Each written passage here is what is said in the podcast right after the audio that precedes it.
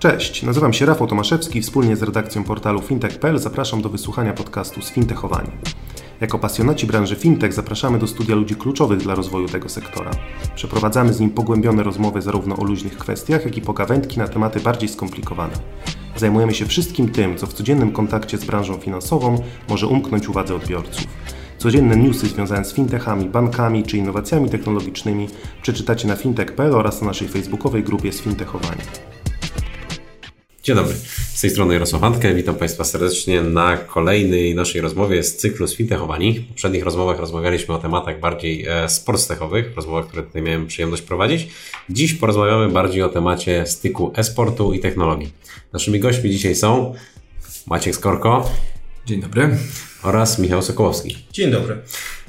Są to ciekawe osoby, o których mówi się, że podczas przeprowadzenia selekcji do drużyny e-sportowej przeprowadzają testy, które przypominają testy do NASA. Panowie. Tak, lubimy, lubimy tak mówić o sobie. Ale to może... raczej o nas tak piszą niż, niż my mówimy o sobie. Więc rzeczywiście tak o nas piszą. To jest jedna z na pewno ważnych, ale część tak naprawdę działalności, którą realizujemy w ramach eSports.op, projektu, który prowadzimy no, de facto od początku dwa tysiące dziewiętnastego roku, a którego korzenie sięgają daleko głębiej, ponieważ do no, przeszłości, która jest także moją teraźniejszością badawczej, którą realizowałem w zespole naukowym Games Lab, który prowadziłem w Instytucie Psychologii oraz w Szkole Wyższej Psychologii Społecznej. Okej. Okay. Ty, Michał, bardziej jesteś od strony marketingowo, sprzedażowo, P R owo, et cetera. Tak, tak, tak, można tak powiedzieć. Ja generalnie odpowiadam w SportLabie za komercjalizację pomysłów przychodzących od Maćka i od zespołu Maćka, bo Maciek zarządza, poza tym, że jest u nas dyrektorem zarządzającym, to również zarządza działem R and D, czyli ludźmi, którzy mają dostarczać tą wartość do naszego rozwiązania. Chcemy możliwie jak najwięcej naszymi badaniami wnieść nowych rzeczy do środowiska sportowego, ale nie tylko, w ogóle do gamingu szeroko. A moją rolą jest dbanie też o to, żeby praca Maćka i jego zespołu no, miała na końcu to przełożenie również na, na naszą biznesową rzeczywistość. Jasne, to jest też turbo ważne. No dobra, to zacznijmy od pytania podstawowego. Czym jest ten eSports Lab, czyli projekt, który w założeniu skupia się na badaniu oddziaływaniu, oddziaływania grania w gry na funkcjonowanie ludzkiego mózgu?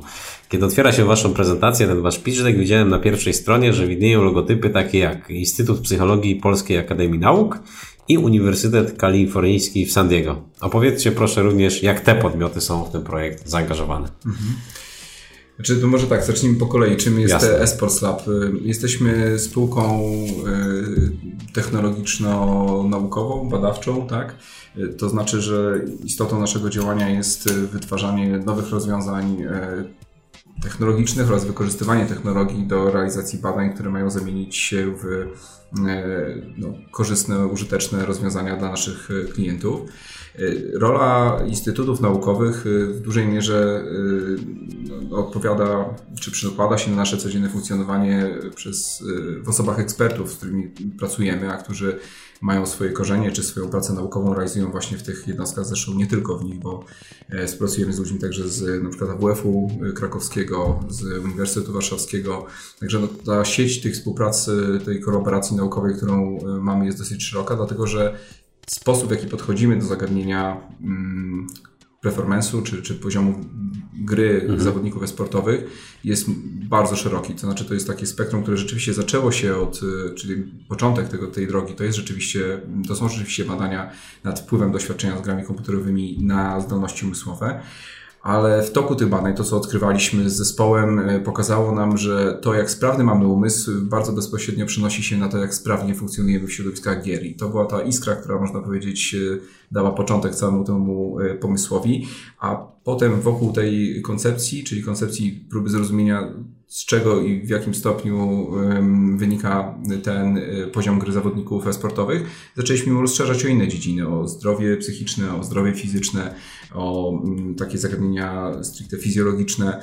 Mówiąc krótko, dzisiaj to już jest cały konglomerat różnego rodzaju narzędzi badawczych, które mają zwracać nam informacje, którymi chcemy spróbować wyjaśnić zarówno funkcjonowanie z dnia na dzień, ale co jest może równie istotne, potencjał zawodników, czyli to, w jakich obszarach mogą rozwijać się możliwie najbardziej dynamicznie, skutecznie, żeby podnosić, tak żeby wierzymy w to, swoje umiejętności gry. A na końcu też, Maciek, to o czym wspomniałeś, zamienia się w no, rzecz chyba unikalną ciągle w skali globalnej, bo w model kompetencji e-sportowych. Tak, tak, tak. To jest dosyć istotna, istotny element naszego podejścia. Zbudowaliśmy model, w którym próbujemy opisać różne aspekty takiego fundamentu, który każdy z nas posiada, czyli naszych, można powiedzieć, wrodzonych cech, cech, które są trudno zmienialne, ale także takie cechy, takich cech, co do których możemy mieć pewien wpływ, czyli na przykład, nie wiem, nasza waga, nasze, nasze B M I jest takim czynnikiem, na który mamy teoretycznie przełożenie. I wszystkie te czynniki studiujemy po to, żeby zrozumieć, w jakim stopniu one przekładają się na poziom gry zawodników oraz na, w jakim stopniu mogą one pomóc nam określać ich potencjał.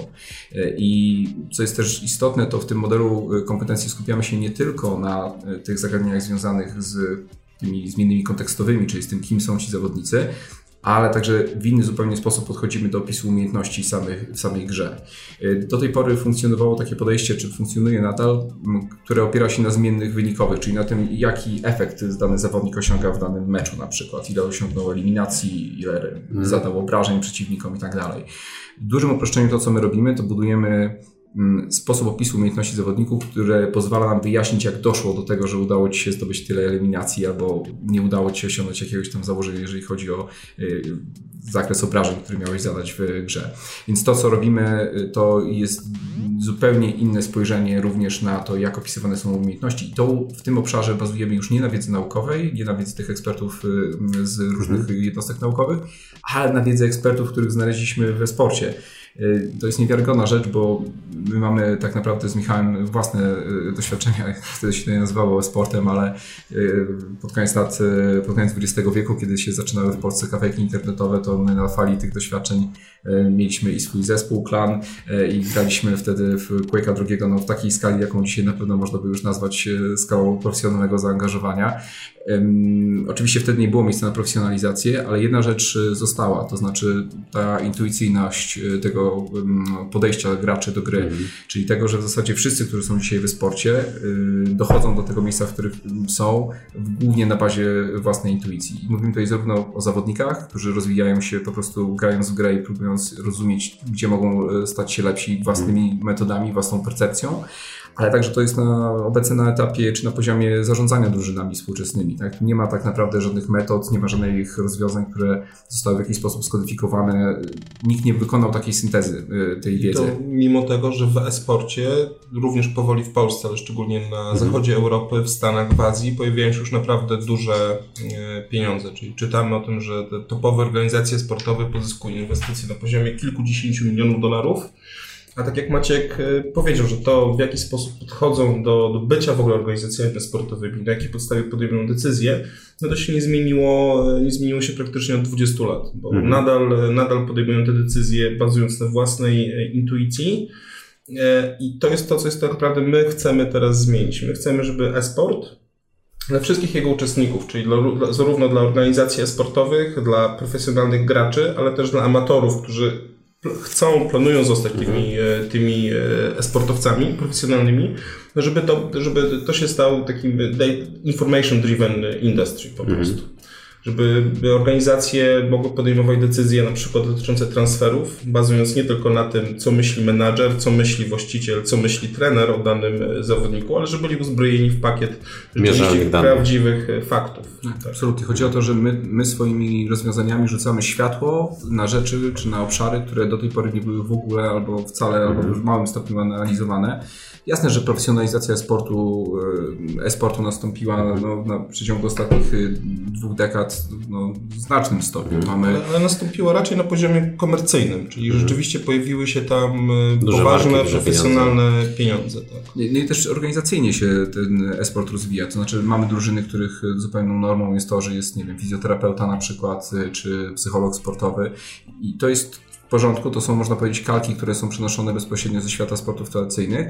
Natomiast świat sportów tradycyjnych już też rozumie, że jedną rzeczą jest mieć tą osobę na pokładzie, a drugą umiejętnie zbierać informacje, które ona zostawia w organizacji, żeby budować tą ścieżkę do powtarzalności, do bycia w tym miejscu, że kontestuję znowu pierwsze miejsce w lidze w następnym sezonie, bo rozumiem, jaki mam proces, który do tego prowadzi, a nie bazuję na tym, że intuicja tych ludzi, których mam na pokładzie no, doprowadzi mi do tego miejsca. I mogę po prostu spojrzeć w jakimś ujęciu historycznym, co takiego się wydarzyło w zeszłym sezonie, że odnieśliśmy ten sukces, bądź, bądź go nie odnieśliśmy. To, to, to, co, to, co, to, co było dla mnie dużym zaskoczeniem, pamiętam, kiedy się zetknąłem po raz pierwszy z profesjonalną organizacją na takim niskim poziomie, czyli już w bezpośredniej pracy, czy z sztabem szkoleniowym, czy z zawodnikami, to to, że te zespoły często na przykład nie prowadziły zupełnie żadnego logu, zapisu swoich gier. I jakby myślę sobie, jak w tej sytuacji można sobie odpowiedzieć na pytanie, czy dzisiaj w tym kwartale gramy lepiej niż w minionym kwartale, skoro tak naprawdę wszyscy tylko czujemy, jak gramy, mhm. nie? A z drugiej strony, co jest niesamowite, to to, że ci ludzie są przepełnieni wiedzą. W sensie ci eksperci, mówię tutaj o zawodnikach, z którymi miałem przyjemność pracować, Trenera. o trenerach również, to z perspektywy osoby takiej jak ja są no, skarbnice wiedzy tak naprawdę. Oni mają tak wiele obserwacji, tak wiele wiedzę o tym, co się w tej grze dzieje, na co należy spoglądać, żeby rzeczywiście ocenić zawodnika, że kiedy się z nimi spotykam, to w mojej głowie tylko odpalają się po raz, raz po raz takie, takie procesy zmierzające do tego, jak można to, co teraz właśnie usłyszałem, zalgorytmizować, jak mogę zmienić te dane, które ogląda zawodnik czy trener w taki sposób, żeby dostarczyć mu tą wiedzę w sposób syntetyczny, zupełnie bez jego udziału, bez jego zaangażowania. Więc tak naprawdę duża część naszej pracy to jest właśnie wydobywanie tej wiedzy, systematyzowanie tej wiedzy, a w drugim kroku automatyzacja tych procesów. Czyli dzisiaj mamy pewien opis, model umiejętności gry zawodników, czy Counter-Strike'a, czy League of Legends. Część z tych rzeczy jesteśmy w stanie już wydobywać bezpośrednio z przetworzonych powtórek zapisów tych gier, a do części z tych umiejętności dojdziemy dopiero z czasem, w miarę tego, jak nasze algorytmy uczenia maszynowego będą coraz to bardziej sprawnie powielały w pewnym sensie pracę trenerów.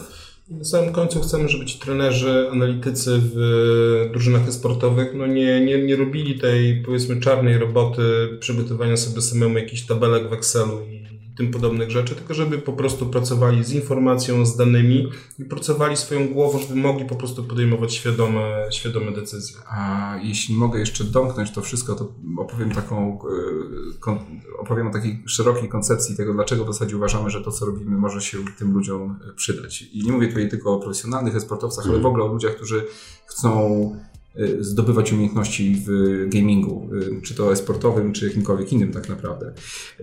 Więc to, co, to, z czym mamy dzisiaj do czynienia, to mamy do czynienia z sytuacją, w której gracze dużo grają. I oni grają dużo dlatego, że to jest trening. To jest duża objętość treningu. I ludzie robią dużą objętość treningu wtedy, kiedy mają trening nieustrukturalizowany. Czyli innymi słowy, w tej dużej objętości treningu zawsze się zdarzy ileś czasu, który poświęcę na trening tych umiejętności, w których rzeczywiście mam istotne deficyty albo które blokują mnie przed wejściem na kolejny poziom. I stąd właśnie ten, można powiedzieć, przymus wręcz dużej, dużych nakładów pracy. sześć osiem godzin treningu dla zespołu sportowego to jest zupełna norma. Oni wiedzą na dobrą sprawę, co mają trenować. Również ci ci gracze. Więc to jest też ta warstwa informacji, o której mówiliśmy, że my będziemy w stanie już niedługo powiedzieć tym graczom, że słuchaj, ty akurat powinieneś trenować tą i tą umiejętność i powinieneś ją trenować przez tyle i tyle godzin dziennie. Tak. Później my już widzimy, że trening tych graczy staje się mniej efektywny, jeśli robisz to trzecią, czwartą, piątą godzinę. Trzy godziny wystarczą, skup się na czymś innym. Innymi słowy, tym, tą kontrą, czy tym, tą innowacją, z którą wchodzimy zupełnie do, tego, do tej przestrzeni, jest budowanie świadomości zawodników, trenerów, w zakresie tego, jakich umiejętności, w jakich umiejętnościach powinni w pierwszej kolejności podnosić swój poziom, żeby testować swoje maksima, jeżeli jeszcze nie są profesjonalistami, albo jeżeli już są profesjonalistami, to żeby szlifować swoje deficyty. Nie ma możliwości osiągnięcia doskonałości w jakimkolwiek dziedzinie życia tak naprawdę, jeżeli będziemy tylko ciągle robić to, co robimy. Nauczymy się robić w pewnym momencie do takiego pułapu, w którym nie będziemy, będziemy ekspertami, mhm. ale jeżeli chcemy osiągnąć tą eksperckość na jeszcze wyższym poziomie, to musimy przeanalizować dokładnie, z jakich elementów składa się ta nasza czynność, wybrać te elementy tej czynności, których nasze umiejętności nie są wystarczające i pracować tylko w najlepszym wypadku mhm. nad nimi. Więc my w pierwszej kolejności zbudujemy świadomość deficytów, w drugiej kolejności powiemy zawodnikom, jakie z, które z tych deficytów, w jakiej kolejności powinni nadrabiać, ponieważ niektóre rzeczy robią większą różnicę, kiedy się wspinasz na, na następny poziom, szybciej do niego dojdziesz, jeżeli zdobędziesz tą umiejętność najpierw, a w trzecim kroku chcielibyśmy, to jest najbardziej ambitne zadanie, odpowiedzieć, co musisz zrobić, żeby skutecznie tą konkretną umiejętność rozwijać. Tak, bo gry komputerowe na końcu są niczym innym jak złożonymi umiejętnościami, których się uczymy w trakcie mhm. grania. To jest tak, no można to porównać do nauki, do gry na instrumencie muzycznym, prawda? Jest to zestaw pewnych reguł, że to są mechaniki, do których my musimy się dostosować, żeby w możliwie najbardziej optymalny sposób je obsługiwać. Dla instrumentu muzycznego będzie to produkowanie możliwie harmonijnego dźwięku, dla gry komputerowej będzie to osiąganie możliwie najwyższych wyników w starciach z innymi przeciwnikami, nie? Okay. To są wszystko umiejętności. To zadam teraz takie pytanie, może trochę e, trudne dla Was. Jaki jest odbiór tego wszystkiego, O czym, o czym mówicie, ze strony A, samych zawodników, którzy mogą sobie pomyśleć, kurde, coś tu chłopaki wymyślają, jakieś coś tam nie wiadomo co, ja tu gram po dziesięć dwanaście godzin dziennie, dobrze mi idzie, co oni mi tu będą gadać jakieś swoje mądrości. I drugie pytanie, jak jesteście odbierani przez to szeroko rozumiane community e-sportowe, na zasadzie, że pewnie są kibice, którzy mówią, no dobra, chłopaki dużo tam pracują od tej strony swojej naukowo-badawczej, ale są inne drużyny, które tego nie robią, a mają na przykład porównywalne wyniki. Jak, jak, jak to u Was wygląda? Zacznijmy od tego pierwszego pytania. Okay. Jaki jest odbiór zawodników i organizacji sportowych? No, mogę powiedzieć z całą pewnością, że jest bardzo dobry. Mhm. Można również zapytać tych organizacji. Przejdziemy jeszcze do tego, kto jest obecnie naszymi okay. klientami. To, co robi największe wrażenie zarówno na sztabie szkoleniowym, jak i na samych zawodnikach, to jest ta warstwa informacji, którą dostarczamy im, a która pochodzi spoza gry. Mhm. Oni generalnie, my jesteśmy w stanie im teraz pokazać również ciekawe rzeczy wynikające z samej gry, których nie pokazują im inne, podobne do naszego y, rozwiązania, ale no największy, największy efekt y, robi tak naprawdę praca, którą tutaj wkłada y, zespół Maćka, czyli pokazanie jak, jak, kim oni w ogóle są, nie tylko w kontekście gry, ale jaki mają profil osobowości, jakie mają czasy reakcji. I to Maciek, myślę, mógłby troszeczkę powiedzieć o tym, co my tak naprawdę sprawdzamy poza umiejętnościami w samej grze i jak to, no i jaki daje to efekt tym ludziom i jaka jest na to reakcja. Tak, zdecydowanie mamy już ze sobą bardzo wiele takich sesji feedbackowych, w których omawiamy treść mm. przygotowywanych raportów. Dzisiaj jesteśmy na takim etapie, że te nasze procesy badań, procesy ewaluacji każdego zawodnika są już bardzo dobrze poukładane. Mamy zaangażowane dwa bardzo profesjonalne laboratoria w Instytucie Sportu i w Instytucie Psychologii Polskiej Akademii Nauk.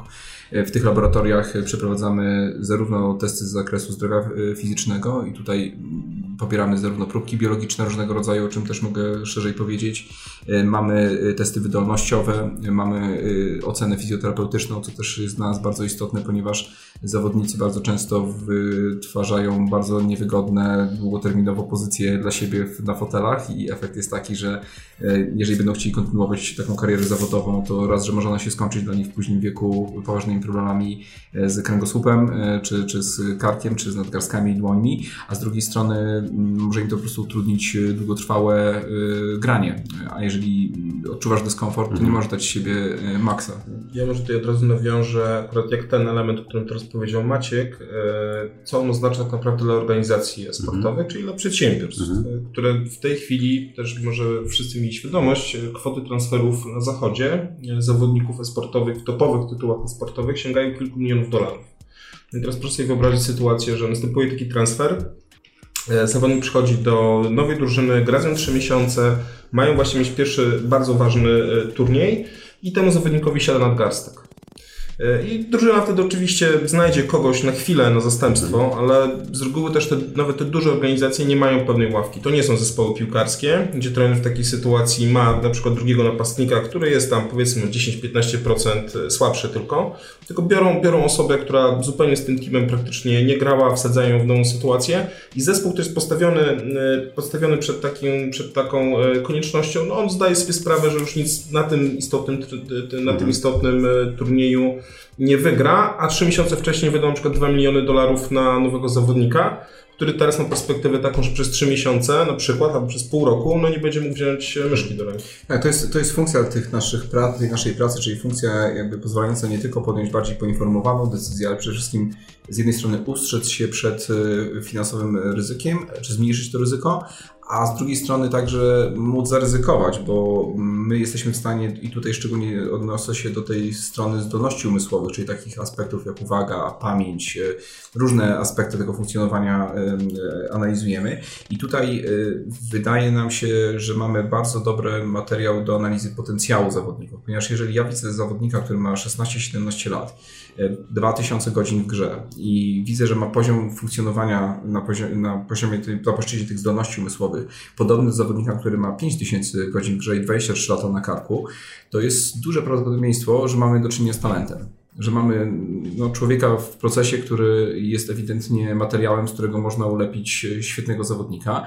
To jest też bardzo istotne, że zdolności umysłowe zasadniczo są takim najbardziej fundamentalnym wymiarem, w którym my analizujemy zawodników, dlatego że to nimi tak naprawdę gramy w grę. To, czy ja jestem w stanie kogoś szybko dostrzec na ekranie, to nie jest funkcja siły moich mięśni czy skoczności, to jest funkcja sprawności mojego układu nerwowego, tego jak sprawnie informacja docierająca do moich oczu zostanie przetworzona w korze wzrokowej, a następnie wydelegowana do kory ciemieniowej, gdzie będzie podejmowana decyzja o tym, co zrobić za chwilę z rękami.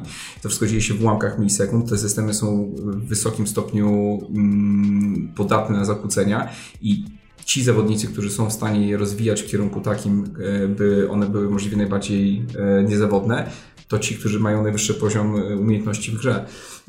Dzisiaj jesteśmy na etapie, gdzie wiemy już również, że mamy pewne regiony naszego mózgu, których sama rozmiar możecie predysponować mniej lub bardziej do treningu sportowego, czyli mamy możliwość zidentyfikowania tego, jakie czynniki sprawią, że będziesz się szybciej uczył gry, a jakie wreszcie mogą cię przed tym powstrzymać. Więc w wypadku tych zdolności umysłowych mówimy o takim absolutnym fundamencie tego, w jaki sposób, jakimi możliwościami dysponuje zawodnik. Tak jak w piłce nożnej mamy, nie wiem, szybkościowców i gości, którzy mają wysoką skoczność, tak? Taką samą charakterystykę widzimy w barze zdolności umysłowych i co jest bardzo ważne, to nasze badania właśnie dlatego wydało mi się no, ważne dla e-sportu, żebyśmy w stanie, jesteśmy do dziś w stanie identyfikować zdolności umysłowe kluczowe dla danego gatunku gier, albo w obrębie danego gatunku gier dla danego tytułu, albo w obrębie danego tytułu dla konkretnej pozycji, którą zajmujesz w zespole.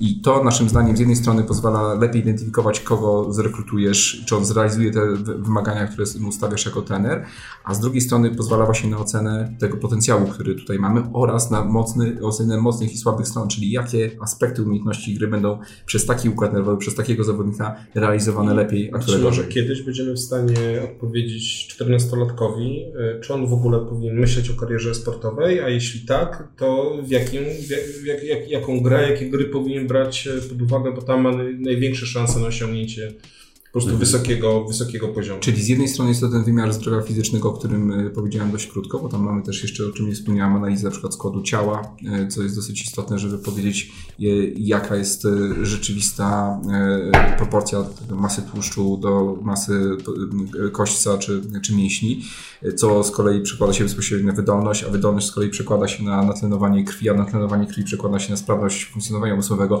My dzisiaj mamy raczej przekonanie... Sprawność funkcjonowania na końcu się może przełożyć na to, ile kto zdobędzie na przykład kili w danej, w danej rozgrywce. W danej oczywiście, oczywiście trzeba być, trzeba stąpać mocno po ziemi i my zdajemy sobie sprawę z tego, że te czynniki nie są przesądzające. To, bo zaraz ktoś powie, no tak, no ale przecież jest wielu graczy, którzy są przeraźliwie otyli, mają realny medyczny problem, można powiedzieć, a mimo to dzień w dzień, tydzień w tydzień są w stanie dostarczyć wysoki poziom gry.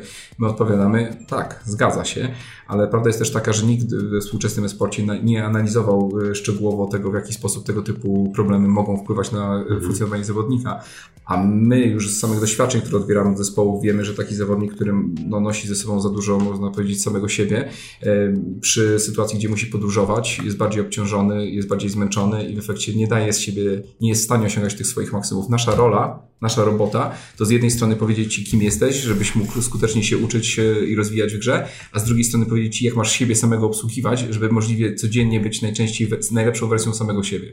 Wracając jakby może do pytania, to z, z tych właśnie powodów y, organizacje i zawodnicy reagują bardzo to dobrze to. na to, co robimy, bo nikt wcześniej po prostu coś takich rzeczy nie pokazywał, nie mówił. Tak, po prostu. tak taka naj, najczęściej Pierwsza reakcja zawodników, których mamy na feedbackach, jest taka, że oni jakby zaczynają dostrzegać liczne obszary, w których mogą się jeszcze rozwijać. I proszę zrozumieć, że dla kogoś, kto poświęcił pięć dziesięć tysięcy godzin na doskonalenie się, nie wiem, w Counter-Strike'u czy w League of Legends, wymyślenie sobie czegoś, czym on teraz może się zrobić lepszy, to nie jest wcale takie proste zadanie. Mm. To znaczy jakby ci goście są tak dokręceni do sufitu, w sensie są tak, tak dobrze wykonują swoją robotę, że różnice między nimi są minimalne. Zresztą to jest powód, dla którego nasz, nasze podejście, nasz model biznesowy, rozwoju biznesu jest inny niż tak, projektów, które funkcjonują na rynku, o czym myślę, że też musimy porozmawiać. To, że zaczęliśmy od profesjonalistów, mówiąc krótko, nie jest mhm. przypadkiem. Oni są tak dobrzy, że poziom zmienności tego codziennego funkcjonowania w grze jest na tyle niewielki, że jeżeli coś się dzieje, to raczej nie dlatego, że on się że on zapomniał czegoś mhm. w aspekcie swoich umiejętności gry, tylko coś w jego otoczeniu, coś w jego codzienności się zdarzyło, takiego, co wpłynęło na jego grę. Mhm. A nasza mocna strona w tym wypadku jest i to, co dostarczamy, wynika, mówiąc krótko, z załatania pewnej dziury, która jest naturalną dziurą dla każdego z nas, ponieważ mamy ograniczone zasoby pamięci. Tak jak tu siedzimy teraz, no, słabo, z, z dużą trudnością przypomnimy sobie, jak się czuliśmy w czwartek tydzień temu. Będziemy sobie przypominać lepsze, gorsze rzeczy w zależności na przykład od tego, jaki mamy dzisiaj nastrój.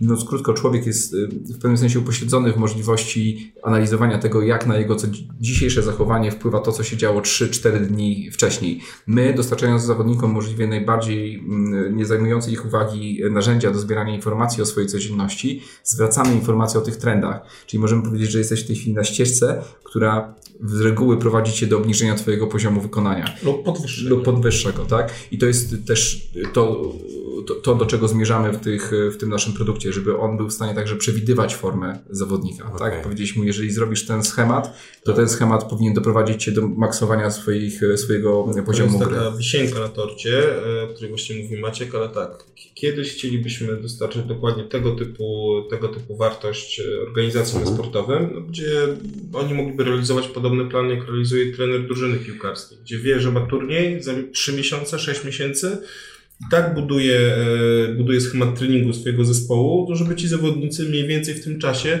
byli w szczycie po prostu swoich możliwości. I kończąc odpowiedź na pytanie, jak reagują na to drużyny, powiem jeszcze o tej aspekcie organizacji. Mówimy o drużynach profesjonalnych w tej chwili.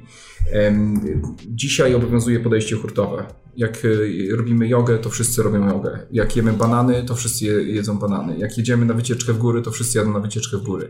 To, co my umożliwiamy, to umożliwiamy personalizację tego oddziaływania. Czyli drużyny mają nadal to zaprojektowane w swoim funkcjonowaniu, ale rozumieją lepiej, jak te działania przekładają się na poziom gry poszczególnych zawodników i są w stanie dzięki temu lepiej dobierać schematy organizacyjne. A te schematy organizacyjne to jest nic innego jak ten know-how, który musisz mieć w organizacji, żeby mieć powtarzalność wyników. Czyli jeżeli zrobisz dokładnie to samo za rok, to powinieneś się spodziewać z tym materiałem ludzkim, który powiedzmy sobie podniosłeś jego poziom, lepszego efektu, przynajmniej takiego samego. Jeżeli działasz na intuicji, no to sorry, nie jesteś w stanie tak naprawdę nawet odpowiedzieć sobie często na pytanie, czy ci się to udało, czy nie. I tak samo jest z trenerami. Trenerzy dzisiaj mówią, chcę, żeby moi zawodnicy lepiej strzelali heady, czyli trafiali w głowę w trakcie takiego rozgrywki Counter-Strike'a. Wiedzą, że są różne narzędzia, które pomagają zawodnikom podnosić umiejętności w tym zakresie, ale które jest właściwe dla którego? Który powinien trenować dwie godziny, a któremu wystarczy godzina? Które z tych narzędzi jest w ogóle skuteczniejsze? Mhm. Także dzisiaj tak naprawdę to nasze rozwiązanie pozwala także budować warsztat trenerski, dlatego że trenerzy do tej pory robili wiele rzeczy na czystą intuicję. Nikt nie napisał książki tak naprawdę o tym, jak być trenerem Counter-Strike'a mhm. albo League of Legends, nie? Nie ma szkoły, w której się możesz tego nauczyć, nie ma kultury staży trenerskich, takiej jakiej mamy w tradycyjnych sportach, gdzie trener z Legii Warszawa czy Jagiellonii Białystok jedzie do Ajaxu Amsterdam i tam podpatruje pracę lepszych od siebie albo ludzi, którzy mają innego rodzaju spojrzenie na piłkę.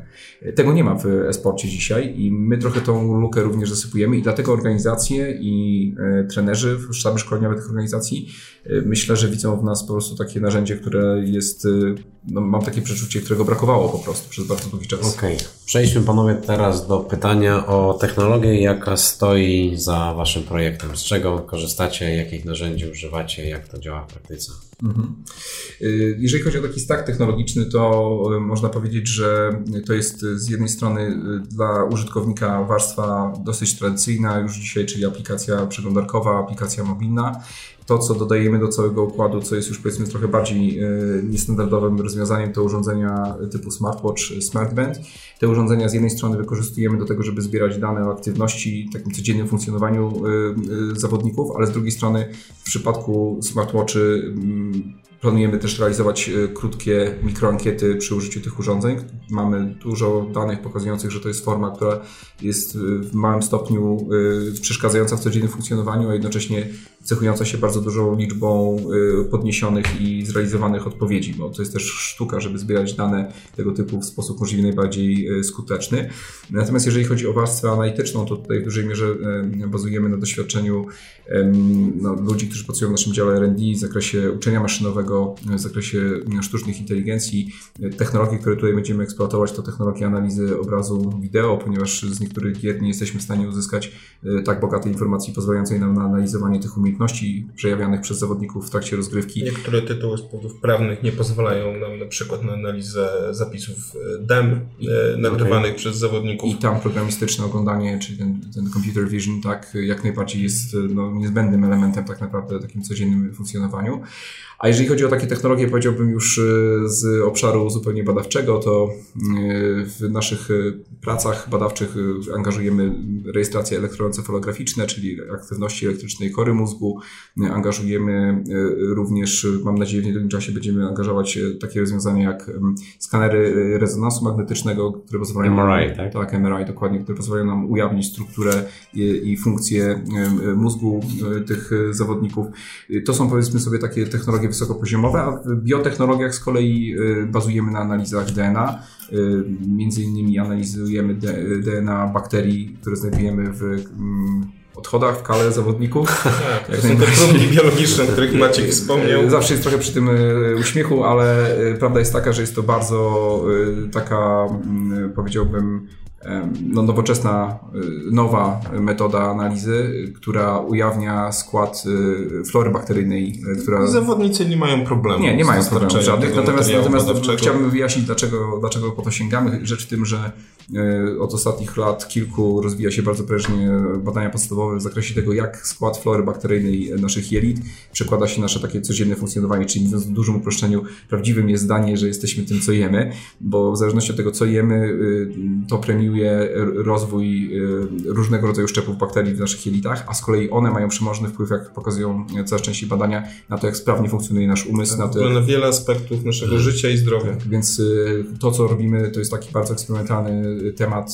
to analizujemy właśnie D N A tych bakterii, dzięki temu wyznaczamy ich skład, wyznaczamy także ich stopień namnożenia i jesteśmy w stanie opisać tą florę bakteryjną i odnieść to do funkcjonowania poznawczego zawodnika, a docelowo także do jego funkcjonowania w grze.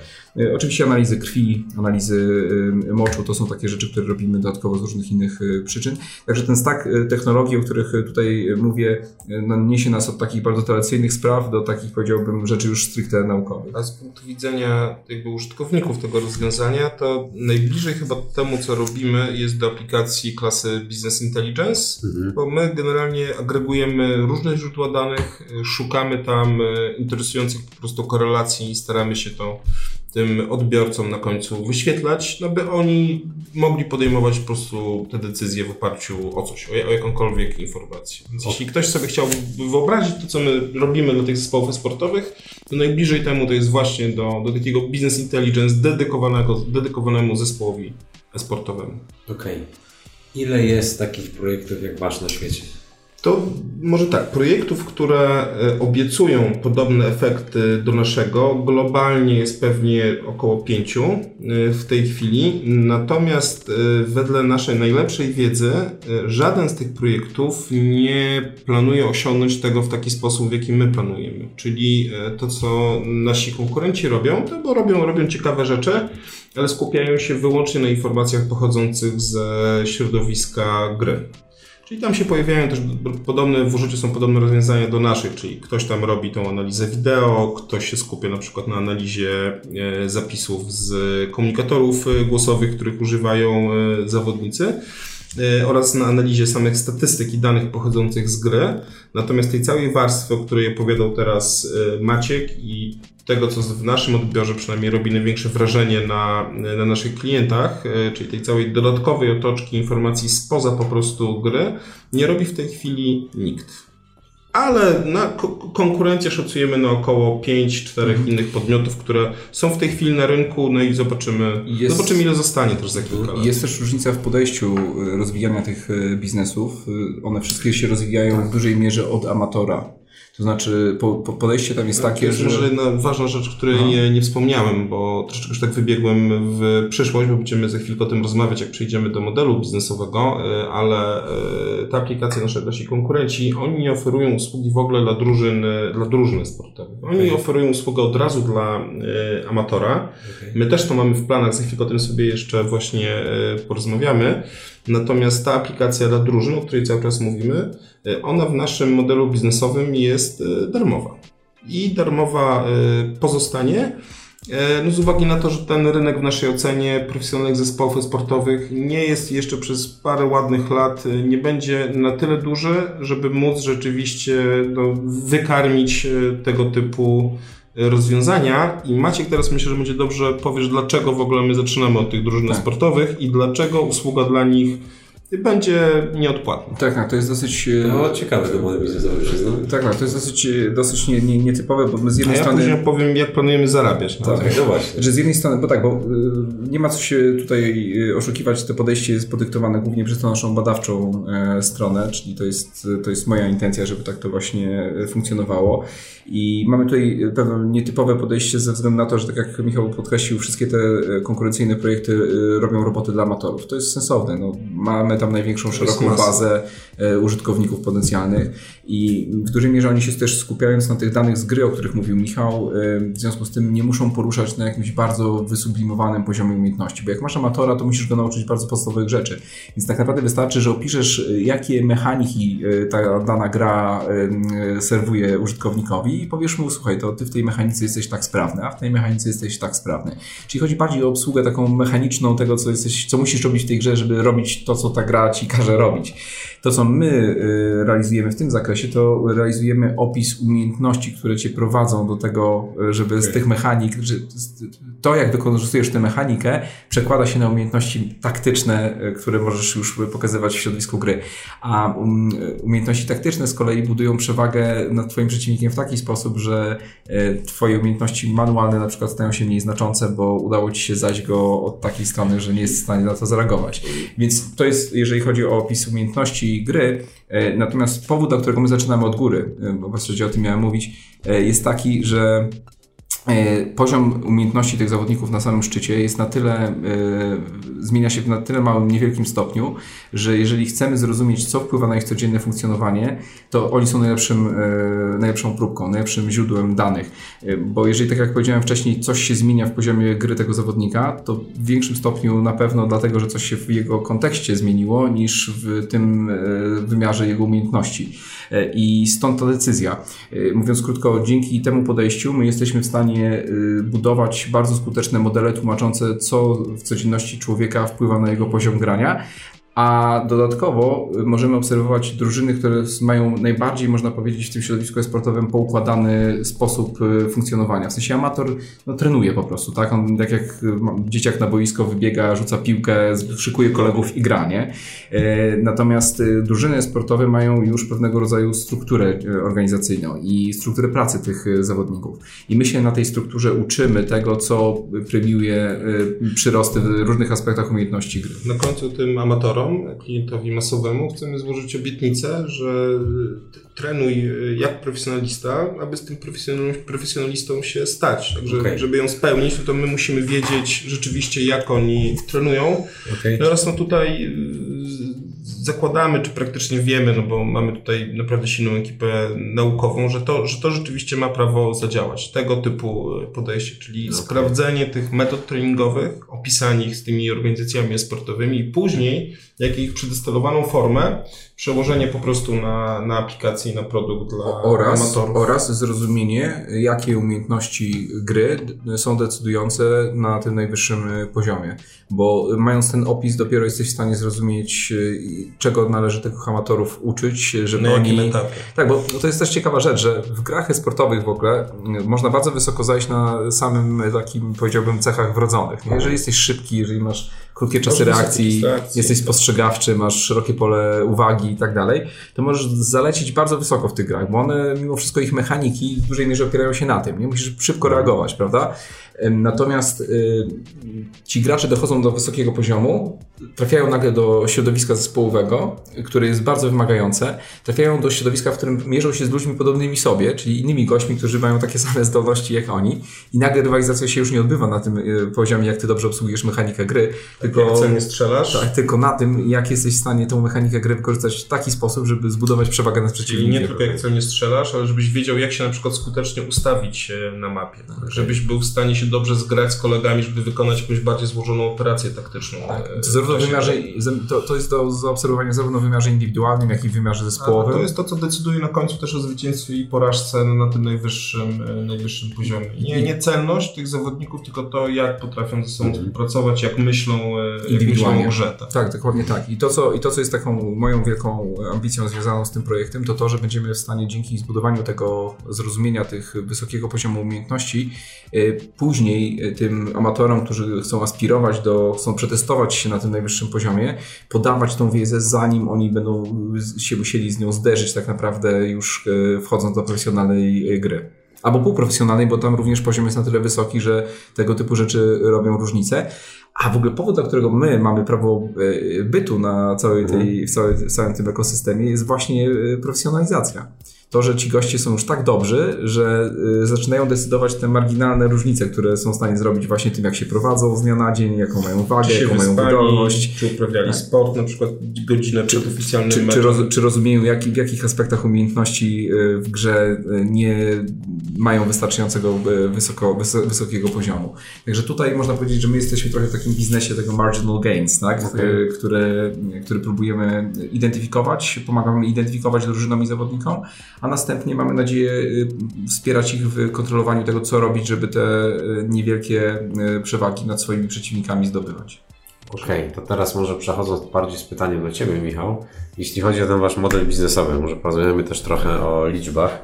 Macie z N C B I R-u pozyskane siedemnaście milionów, tak, około. Jeśli chodzi o granty. Tak. Jeśli chodzi, jak to wygląda u Was, jeśli chodzi o wsparcie inwestorów prywatnych, jak wyglądają w ogóle Wasze plany długoterminowe w zakresie pewnie paru lat? Czy chcecie zrobić jakiś exit, gdzieś to sprzedać jakiemuś funduszowi inwestycyjnemu? Już, już I jeszcze drugie pytanie a propos tego modelu biznesowego. Jak wygląda ten Wasz model w podejściu właśnie do tej masy, do tych amatorów? W jaki sposób chcecie im ten produkt sprzedawać? Czy na zasadzie jakiejś miesięcznej subskrypcji za dwa trzy dolary, miej to i to? Czy mm-hmm. będzie w innym to modelu, jakbyśmy też o tym trochę powiedzieć? Odpowiadam, odpowiadając na, na pierwsze pytanie, okay. jakie mamy plany na tym poziomie inwestycyjnym, jak to u nas w ogóle wygląda. Czyli mamy te około siedemnaście milionów złotych z grantów N C B I R-owskich. Do tego mniej więcej dwadzieścia pięć procent kwoty jest, dwadzieścia pięć procent wysokości finansowania wynosi również wkład prywatnych osób, które zainwestowały wcześniej w SportLab, no, tam w listopadzie, październiku ubiegłego roku. Mamy też już na pokładzie pierwszego prywatnego inwestora. Jeszcze nie możemy mówić ani kto to jest, okay. ani jaka jest to kwota inwestycji. Jest to Fundusz Inwestycyjny Polski. I takie nasze dalsze plany, jeśli jak to wygląda co dalej, to w tej chwili będziemy poszukiwać, no można powiedzieć, że jednego dużego strategicznego inwestora, który zapewni nam pieniądze po prostu już nie tylko na fazę R and D, bo my to sobie zapewniamy tak naprawdę tym już, co w tej chwili pozyskaliśmy i N C B I R-em, tylko da nam po prostu kasę na wyskalowanie się i na, no po prostu na wejście, na wejście mocno na rynek. A jakiego rzędu kwocie mówimy? dziesięć do piętnastu milionów dolarów. Okay. No tutaj potrzeby inwestycyjne dotyczą nie tylko samego rozwoju aplikacji. Bardzo ważnym aspektem naszego przedsięwzięcia są badania i chcemy, żeby tak, żeby tak było, ponieważ mamy przekonanie, że robiąc ten proces zbieramy dane, które stanowić będą na długie lata jeszcze o przewadze konkurencyjnej tego przedsięwzięcia. Więc jeżeli dzisiaj mamy laboratoria w Warszawie, to nasza ambicja jest teraz taka, żeby mieć te laboratoria w Berlinie, na wschodnim wybrzeżu, na zachodnim wybrzeżu, w Chinach. W Singapurze być może. Tak, bo y, nasza przepustowość laboratoriów jest skończona, to jest naturalne i, i mówiąc krótko, im będziemy mieli więcej zawodników profesjonalnych, półprofesjonalnych przepuszczonych przez ten proces, tym lepsze benchmarki dla naszych ocen będziemy w stanie budować, a w efekcie będziemy skuteczniej pomagać decydentom podejmować decyzje. Na końcu zbudujemy też skuteczniejszy produkt, rzecz, okay. która rzeczywiście będzie po prostu ja, działać. Ja, ja, sobie, ja sobie absolutnie wyobrażam taką przyszłość zupełnie nieodległą, w której procesy takie jak ten, który realizowaliśmy rekrutacji czy z X-Comago, czy ostatnio z Clintmixem, są absolutnym standardem, bez którego się nie można obejść. Takie karty zawodnicze, o których myślimy, które opisują w bardzo specyficzny sposób wielowymiarowo zawodnika, to będzie standard, żeby w ogóle móc zacząć myśleć o karierze profesjonalnej, co zresztą już dzisiaj się dzieje, bo jak sobie pomyślimy na przykład o tym,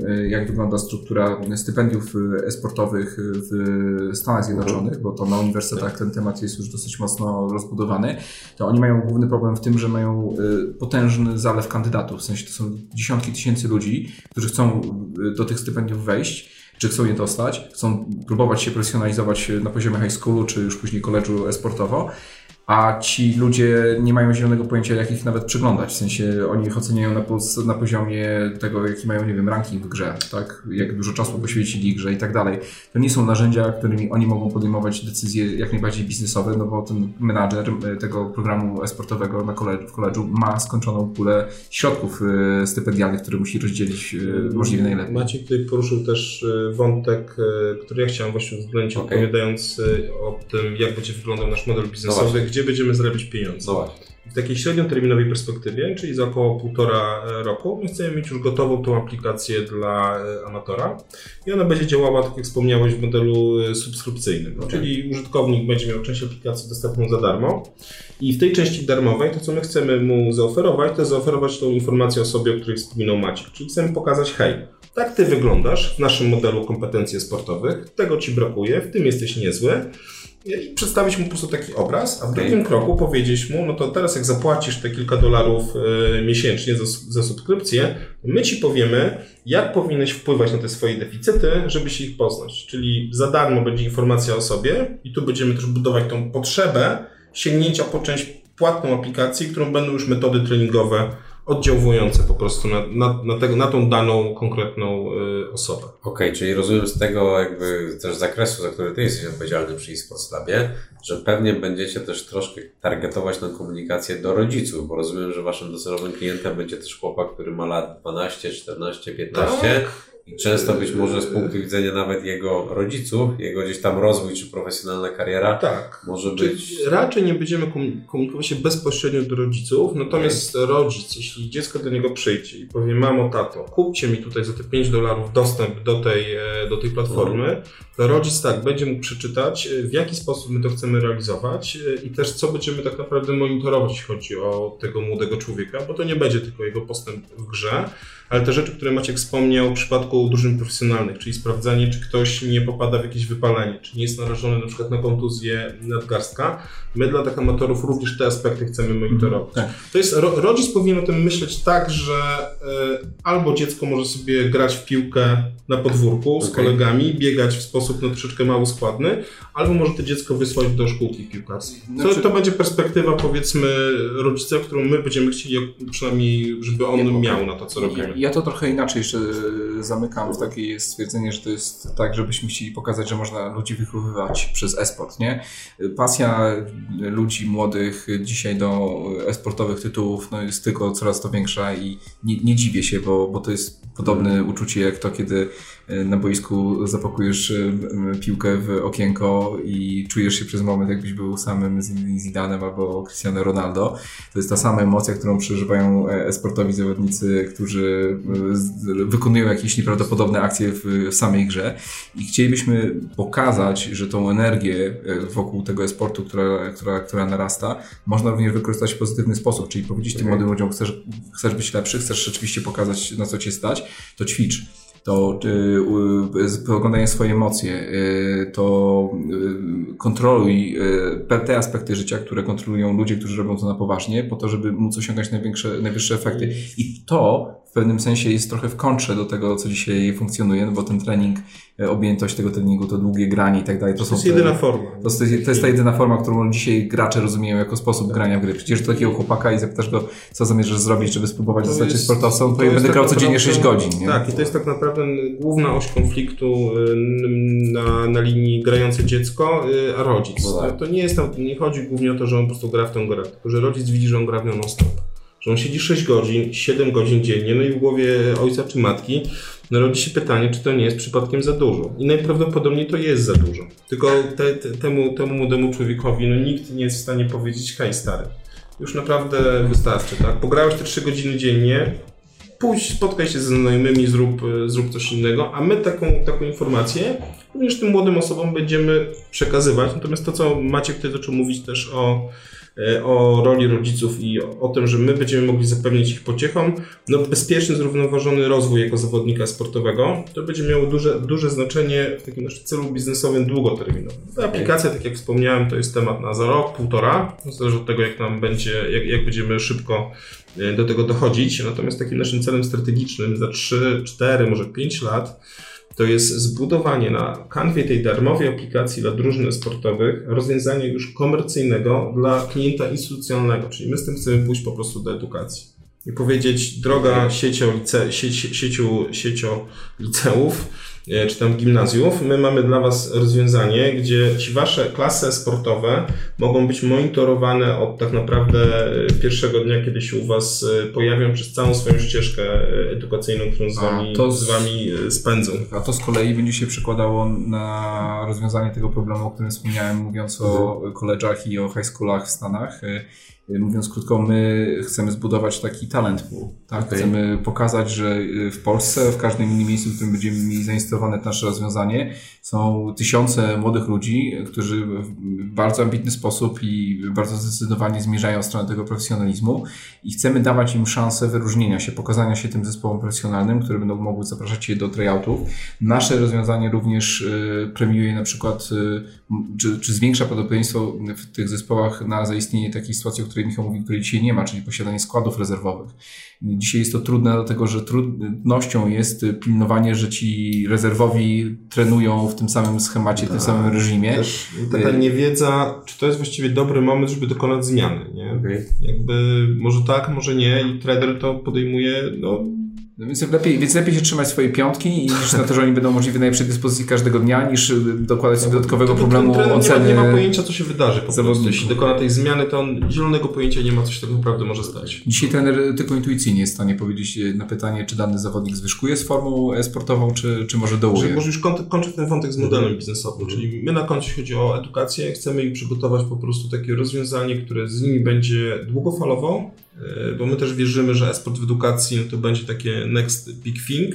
W Stanach się zresztą zaczyna i też jakby z tych powodów, o których Maciek wspomniał, czyli że tam edukacja z e-sportem chce powielić model, jaki mają z tradycyjnymi sportami amerykańskimi, gdzie tak naprawdę college to jest ten feeding series do już tych lig profesjonalnych mm. i profesjonalne zespoły z profesjonalnych lig, czy N B A, czy baseballa, czy N F L, czy hokeja, kupują po prostu od koledży tych najbardziej obiecujących zawodników. No i koledże amerykańskie, edukacja chce mieć podobny model do sprzedaży tych zawodników tak naprawdę, których, w których sami zainwestują, których sami wychowają do profesjonalnych drużyn sportowych. A my byśmy chcieli dotrzeć do nich możliwie jak najszybciej, żeby już pilotażowo instalować nasze rozwiązanie w tym ich strumieniu, potoku, żeby dać im pokaz tego, jaką wartość możemy wprowadzić do tego procesu i to jest też jeden z takich płaszczyzn, czy platform, na których chcemy szukać zainteresowanych inwestorów. Ale to jest, to jest też pieśń, pieśń jakby przyszłości, jeśli chodzi mhm. o tą edukację. My tego nie mamy jeszcze nawet uwzględnionego w swoich projekcjach finansowych. Opieramy się w tej chwili wyłącznie na, na tej aplikacji dla, dla amatorów. No a jakby całe dobrodziejstwo N C B I R-u polega na tym, że tak naprawdę mamy teraz dwa lata spokoju, gdzie nie musimy się na gwałt komercjalizować. Nie musimy szukać jakichś tam wrzutek pieniędzy na to, żeby po prostu coś tam dokończyć, coś pokazać. tylko możemy po prostu to, spokojnie, zgodnie z planem co pracować. To nie znaczy, że nie będziemy pracować z amatorami. To jest mhm. dosyć istotne, bo już tak. mam nadzieję, tutaj w początkiem przyszłego roku zaczynamy pierwszą zamkniętą betę, do której chcemy zaprosić no, wielu amatorów, także, także, także w Polsce. Okay. W Polsce dlatego, że części z tych amatorów chcemy zaoferować udział w takim procesie badawczym, czyli będziemy zapraszać ich tutaj na nasz koszt do laboratorium, do laboratorium w Warszawie. Będziemy ich poddawać takim monitoringowi przy użyciu urządzeń typu smartwatch, smartband, po to, by do projektu zebrać dane, które pozwolą nam pokazać różnicę między funkcjonowaniem amatora, półprofesjonalisty i profesjonalisty. A to jest kluczowe, żebyśmy byli w stanie zidentyfikować, jakie umiejętności ich różnią, jakie umiejętności są niezbędne, żeby wejść na kolejny pułap i jaka jest hierarchia tych umiejętności, przy zdoby- które trzeba zdobywać, żeby się możliwie jak najszybciej spinać i testować te swoje maksyma. Bo de facto gry są właśnie tym, testowaniem swoich maksymalnych możliwości, Jasne. swojego umysłu. Wspomnieliście o temacie edukacyjnym i może teraz przejdźmy do pytania dotyczącego właśnie edukacji. Jakiś czas temu ogłosiliście nawiązanie współpracy z eSports Association. Mieliście w założeniu współpracować wraz z eSports Association z siedemdziesięcioma placówkami edukacyjnymi tak, w kraju. Jest. Poza tym zostaliście też partnerem technologicznym Edu eSports League. Jak te współprace wyglądają w praktyce? Jak? Od tego zaczęliśmy, czyli okay. zaczęliśmy od tej współ, jako współpracy z, z eSports Association jako partner technologiczny i w tej chwili my dostarczamy po prostu nasze obecne rozwiązanie dla zespołów grających w lidze organizowanej okay. przez eSports Association i to jest Edu eSports League i to jest na razie jakby pierwszy etap. Chcemy jakby czyli przejść zespoły z nimi... akademickie. Tak jest. Chcemy przejść z nimi przez ten, przez ten pierwszy sezon tej okay. ligi, zabrać pewne wnioski, feedback od tych drużyn i w kolejnym kroku będziemy chcieli już pewnie pójść przez eSports Association raczej do liceów i tam się już zainstalować z naszym rozwiązaniem. Okay. Czyli, czyli generalnie w dzisiejszym wydaniu ta współpraca w dużej mierze polega na badaniach, na udziale okay. tych drużyn w procesie badawczym, ponieważ nasza aplikacja jest na obecnym etapie w dużej mierze przede wszystkim softwarem do realizacji tych procesów badawczych, to instalujemy je raczej na pewien skończony czas, czyli to są najczęściej w naszym wypadku cztery tygodnie pracy z tą aplikacją. Dysponujemy, rozdysponowujemy w tych drużynach urządzenia typu smartbandy po to, żeby zbierać dodatkowe dane. To jest też swego rodzaju taki incentyw, rodzaj wynagrodzenia dla zawodników, którzy biorą udział w tym przedsięwzięciu i w dużej mierze dzisiaj praca z eSports Association i z eSports League to jest praca w laboratorium, praca badawcza w badaniach takich podróżnych, takie nazywamy, czyli tych, których przez cztery tygodnie monitorujemy Twoją grę, monitorujemy Twoje codzienne funkcjonowanie i na końcu wracamy do Ciebie z raportem, w którym próbujemy Ci odpowiedzieć na pytanie, co i w jakim stopniu na co dzień wpływa na swój poziom gry. Więc to jest, można powiedzieć, dzisiaj solą tej współpracy. Natomiast no, docelowo na pewno to jest dla nas ten pierwszy rynek testowych wdrożeń edukacyjnych, o których Michał wspominał. Będziemy mieli dzięki temu no, świetny materiał. Te klasy sportowe bardzo tego potrzebują, wiemy o tym, te potrzeby mamy zidentyfikowane. Chcemy mieć use case, tutaj jest robiony w Polsce, z którym będziemy mogli polecieć, miejmy nadzieję, niedługo po prostu do Stanów i powiedzieć, że coś tutaj zrobiliśmy na małą skalę, a tam możemy zrobić na większą. Tak, bo tutaj mówimy o siedemdziesięciu placówkach, tam mówimy o takim, nie wiem, high, high school i sports league, to jest już kilkanaście tysięcy tak, placówek. Też jakby tam ten rynek jest bardziej gotowy na to. Tutaj te szkoły by to traktowały ciągle jako eksperyment, a tam to oni już by rzeczywiście w tym widzieli konkretną wartość dla siebie. Wystarczy się włączyć do, do różnego rodzaju podcastów, które które opisują, w których biorą udział ludzie no, zarządzający tym całym procesem. Czekają na nas. Sportowym. Muszę powiedzieć, że dosłownie wrażenie jest nie takie... Nie wymieniają się nas z nazwy, ale na nas czekają. Nie, nie, nie, jeszcze o nas nie usłyszeli, ale widać, że te potrzeby, które oni identyfikują jako swoje największe wyzwania, to jest coś, co jest po naszej stronie absolutnie... No to są nasze kompetencje, to jest to, co chcemy dla nich zrobić.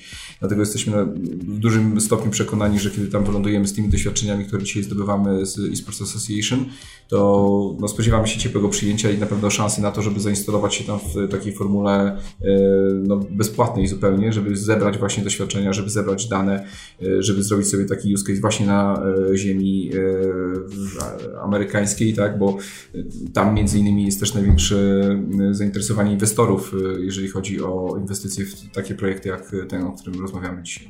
Okej, okay. Spojrzałem przed chwilą na zegarek, całkiem, całkiem dobry flow macie panowie, także idzie nam ta rozmowa bardzo dobrze, myślę, że mogliśmy tu jeszcze z trzy godziny siedzieć, tak. Ale ale zmierzając już powoli do końca. Michał mnie tutaj kopie w kostkę, żebym za dużo nie mówił. Nie, Okej, okay. Panowie, w każdym razie przechodząc już do gdzieś tam powoli końca naszej rozmowy, chciałem jeszcze zapytać, bo rozmawialiśmy trochę o edukacji.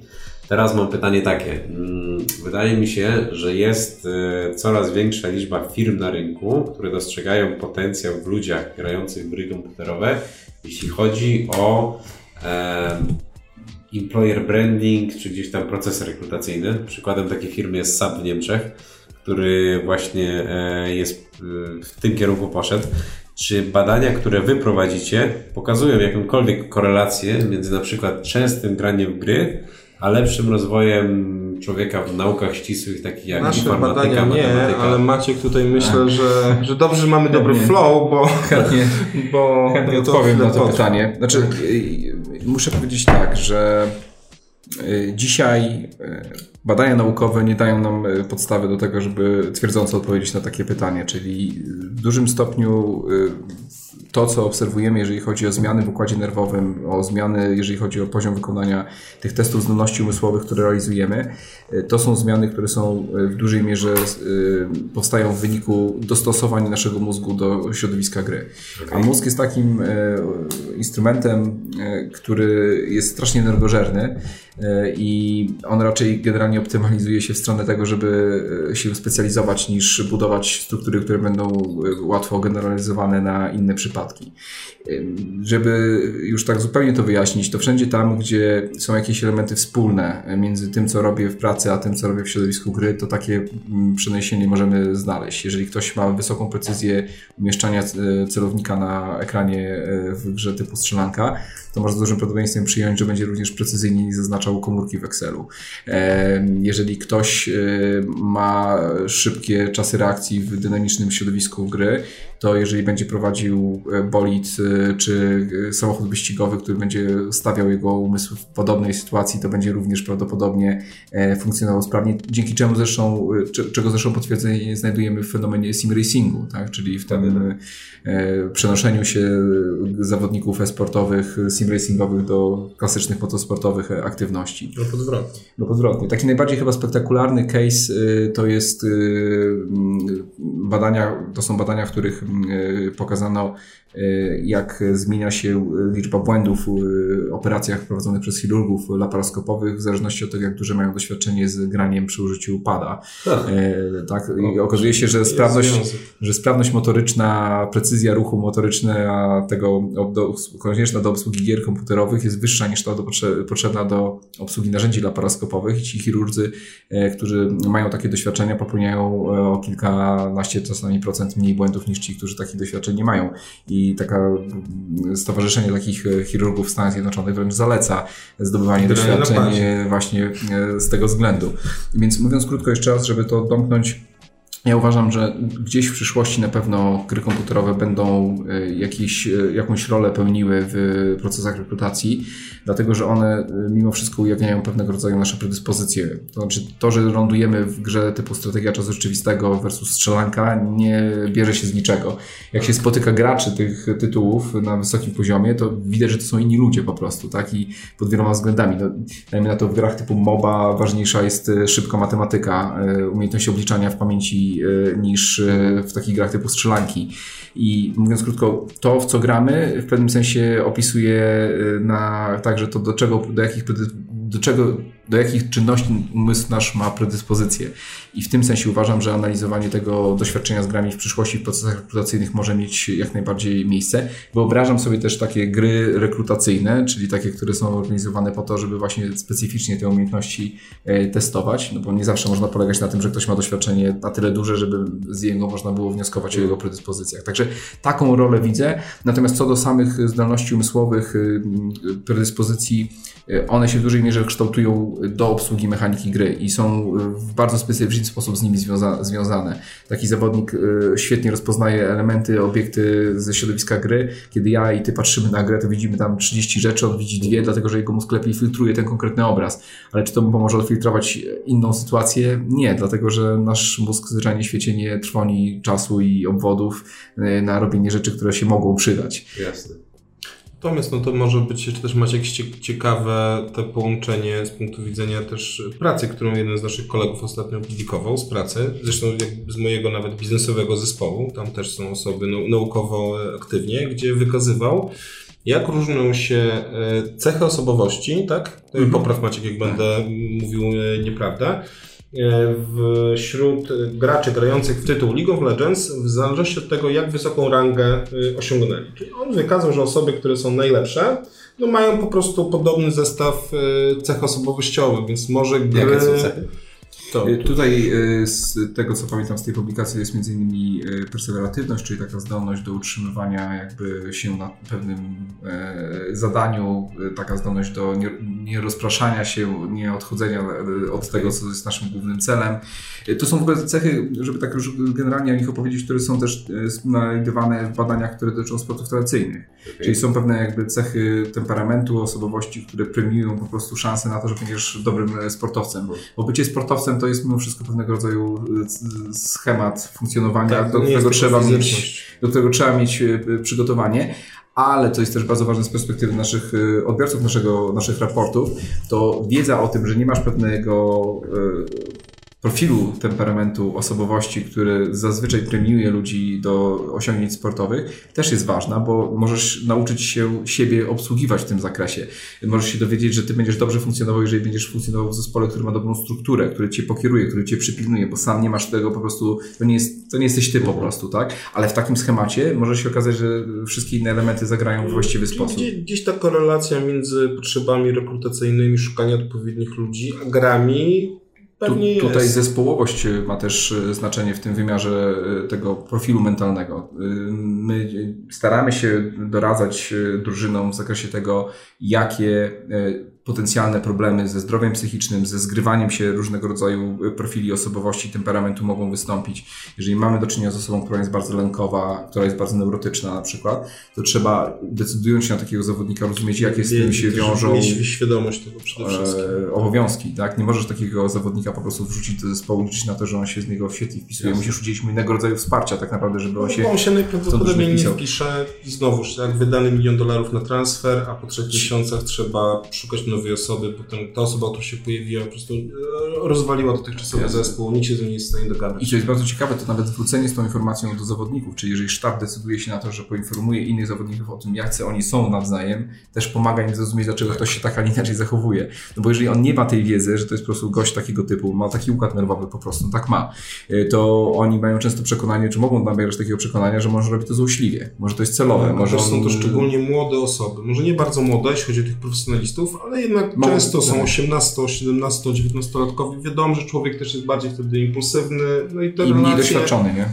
W relacjach. Tak, i łatwiej coś po prostu powiedzieć, co druga osoba odbierze bardzo negatywnie. Szczególnie, że jeśli jest w jakiś sposób tam wrażliwa na takie rzeczy. Okej. No dobra, panowie. Myślę, że tym akcentem możemy powoli tę rozmowę kończyć, bo naprawdę mogliśmy tutaj pewnie jeszcze trzy cztery godziny rozmawiać. Powiedzcie, panowie, kiedy możemy się umówić na następny raz za, nie wiem, trzy cztery lata w waszym biurze w Singapurze, w Stanach, jakie miejsce? trzy cztery lata to na pewno Singapur, okay. A może, mo, może, mo, może szybciej jeszcze w Warszawie. Okay. Tak, okay. No teraz planujemy generalnie duży skok, taki rozwojowy, ponieważ udało nam się pozyskać drugi grant z N C B I R-u. On jest w całości nakierowany na computer vision i na analizę gry zespołowej. To jest w pewien sposób upgrade na tym, co robimy w ramach pierwszego R and D, bo tam skupiamy się na umiejętnościach indywidualnych. No i to wiąże się także z tym, że powiększamy swój zespół, będziemy właściwie mieć, no dzisiaj, dzisiaj pracuje dla nas około trzydziestu osób, a docelowo tak. Za chwilę będzie tego około pięćdziesięciu. W ogóle, w ogóle nie byliśmy w garażowym etapie, można powiedzieć. Jak wystartowaliśmy tak. jako spółka, to było nas już prawie chyba dwadzieścia osób tak. na pokładzie, teraz jest ponad trzydzieści, więc... a z nowym wnioskiem będzie nas prawie pięćdziesiąt. Więc na następne spotkanie zapraszamy na pewno do naszego nowego biura, tak, bo okay. tam, gdzie dzisiaj rezydujemy, już się na pewno nie pomieścimy. Okay. No dobra, dzięki bardzo, panowie. Dziękuję, Dziękuję bardzo. bardzo. Dobrego dnia. Dzięki.